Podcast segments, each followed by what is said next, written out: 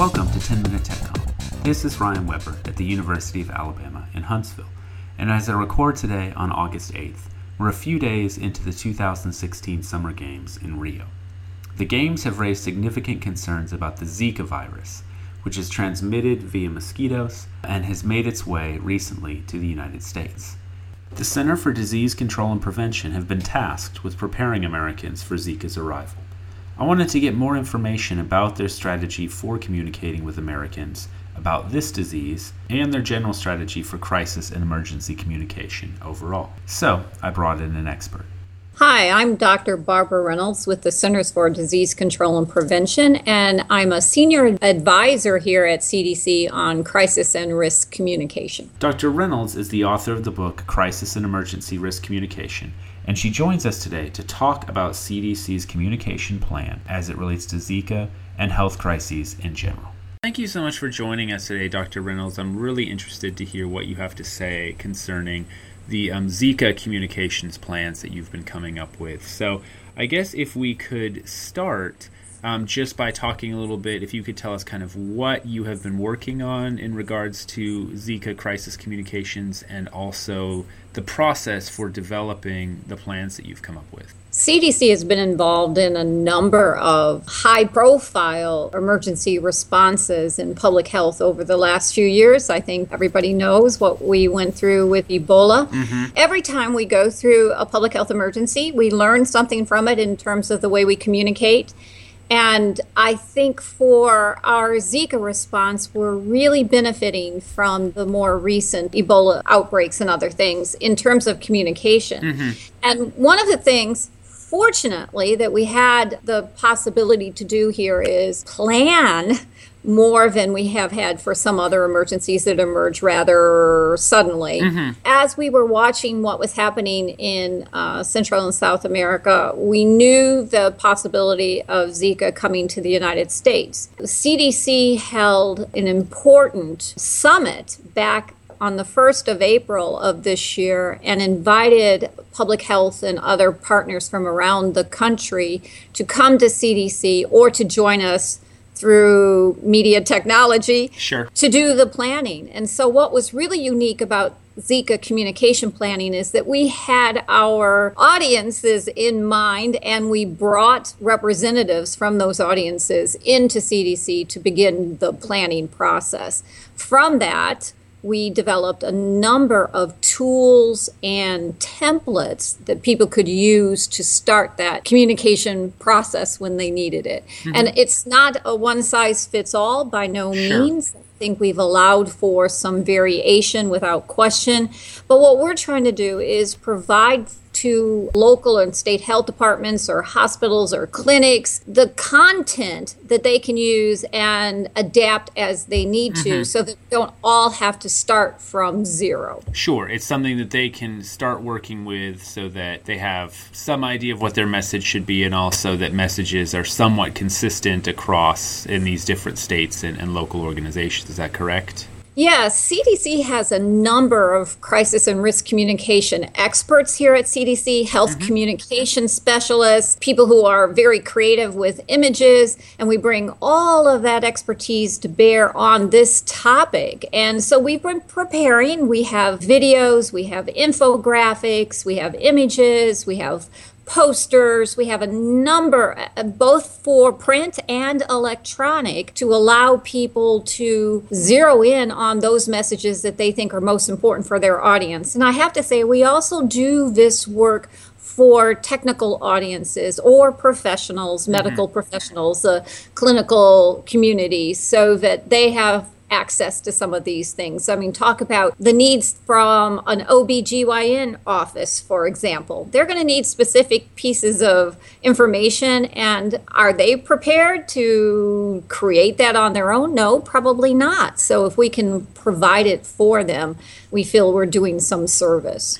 That's fascinating. So you're talking about providing sort of different levels of information or information that's catered for different types of stakeholders and different sorts of experts and members of the public who might need it. Is that right? Yes, if you go to the CDC's Zika website, uh, we have the information provided there, just basic information for the general public who might be interested. But if you scroll down, you'll see that we are adapting our communication resources by audience needs. So we have some products that are directed toward clinicians and healthcare providers nurses, but then we also have uh, information that is geared toward women who are pregnant or family planning clinics, all kinds of things that uh, people should be able to find something to work with.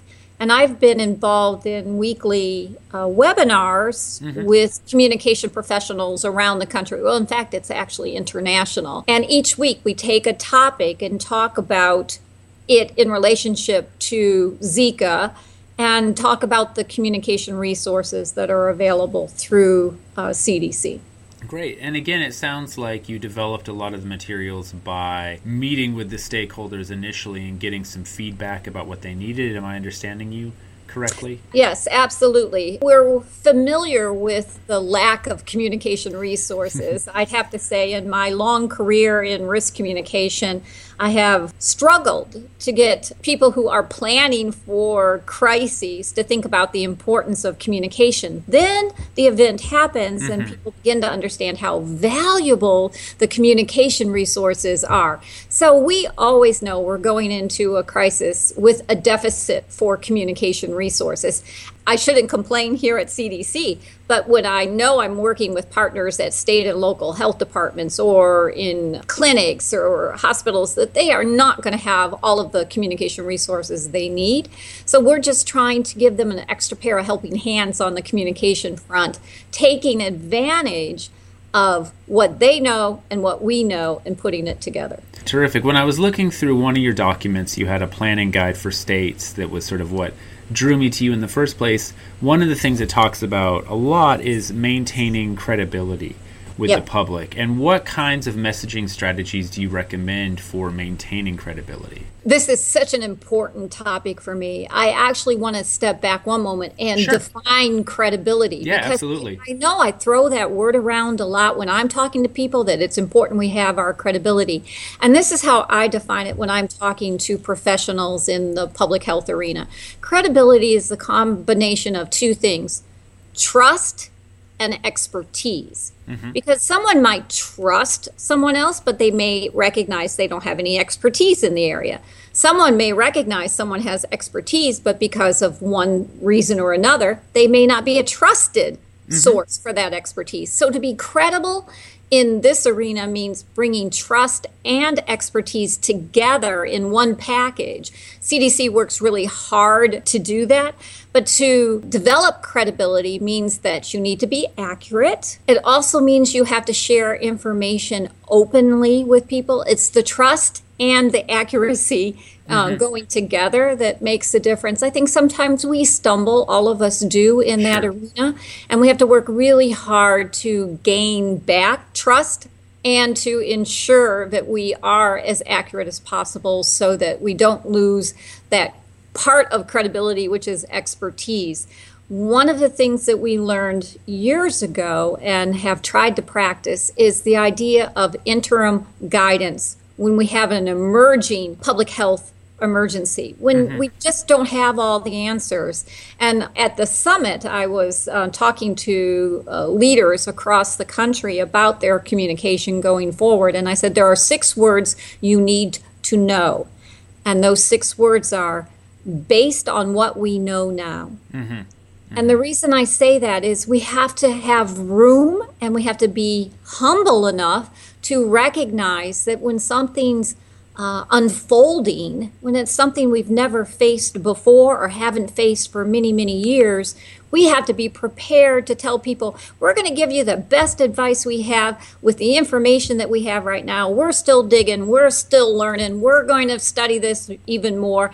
And if we change something, understand it's because we have gained some knowledge we didn't have previously. Mm-hmm, mm-hmm. No, that's great. It sounds like part of credibility is admitting what you don't know or admitting where the gaps in the knowledge are. Yes, I would say that history has taught us that not being humble in our communication is probably the biggest mistake that we can make. And in fact, if we want to speak with certainty because people are seeking a reduction of uncertainty in a crisis situation. And so there's this yin or yang thing going on here of, mm-hmm. well, want to speak in absolutes when we can, but we also need to recognize that there are some things that may change.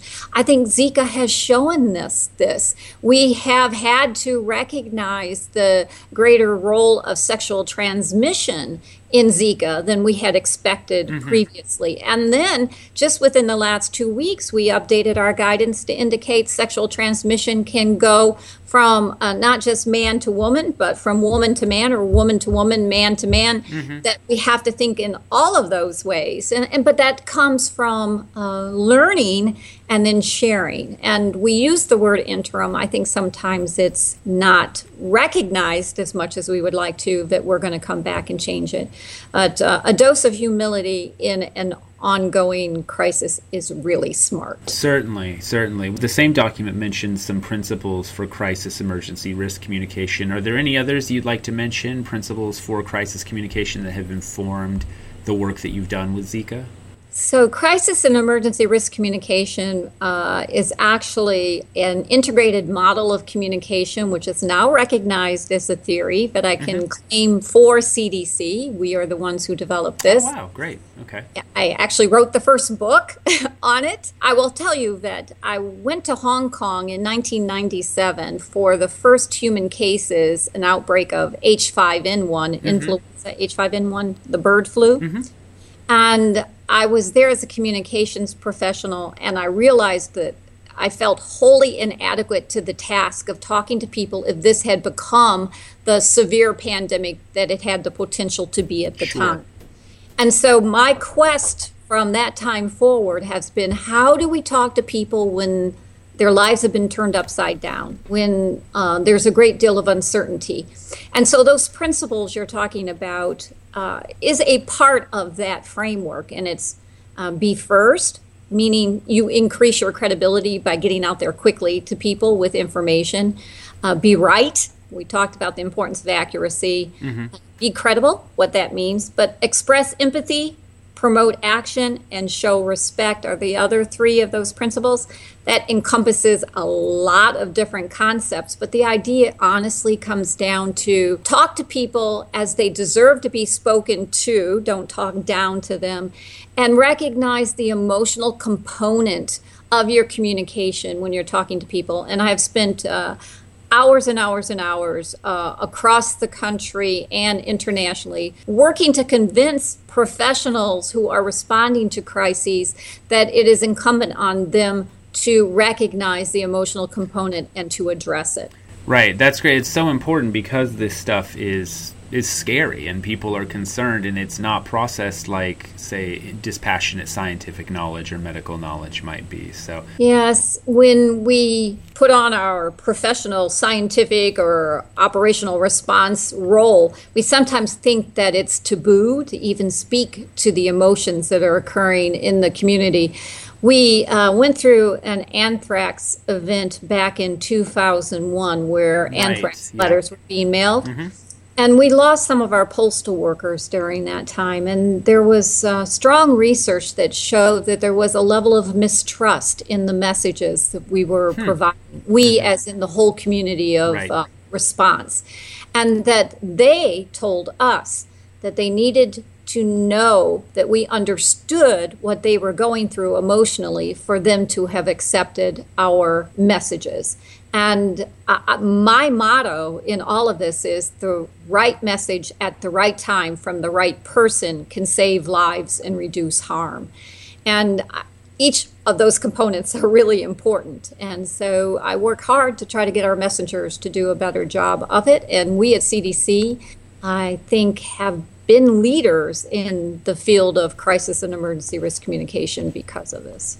Excellent. Well, hey, thank you so much for joining us. Good luck with your continued efforts with Zika communication and with whatever the next thing is. We really appreciate the work that you're putting in.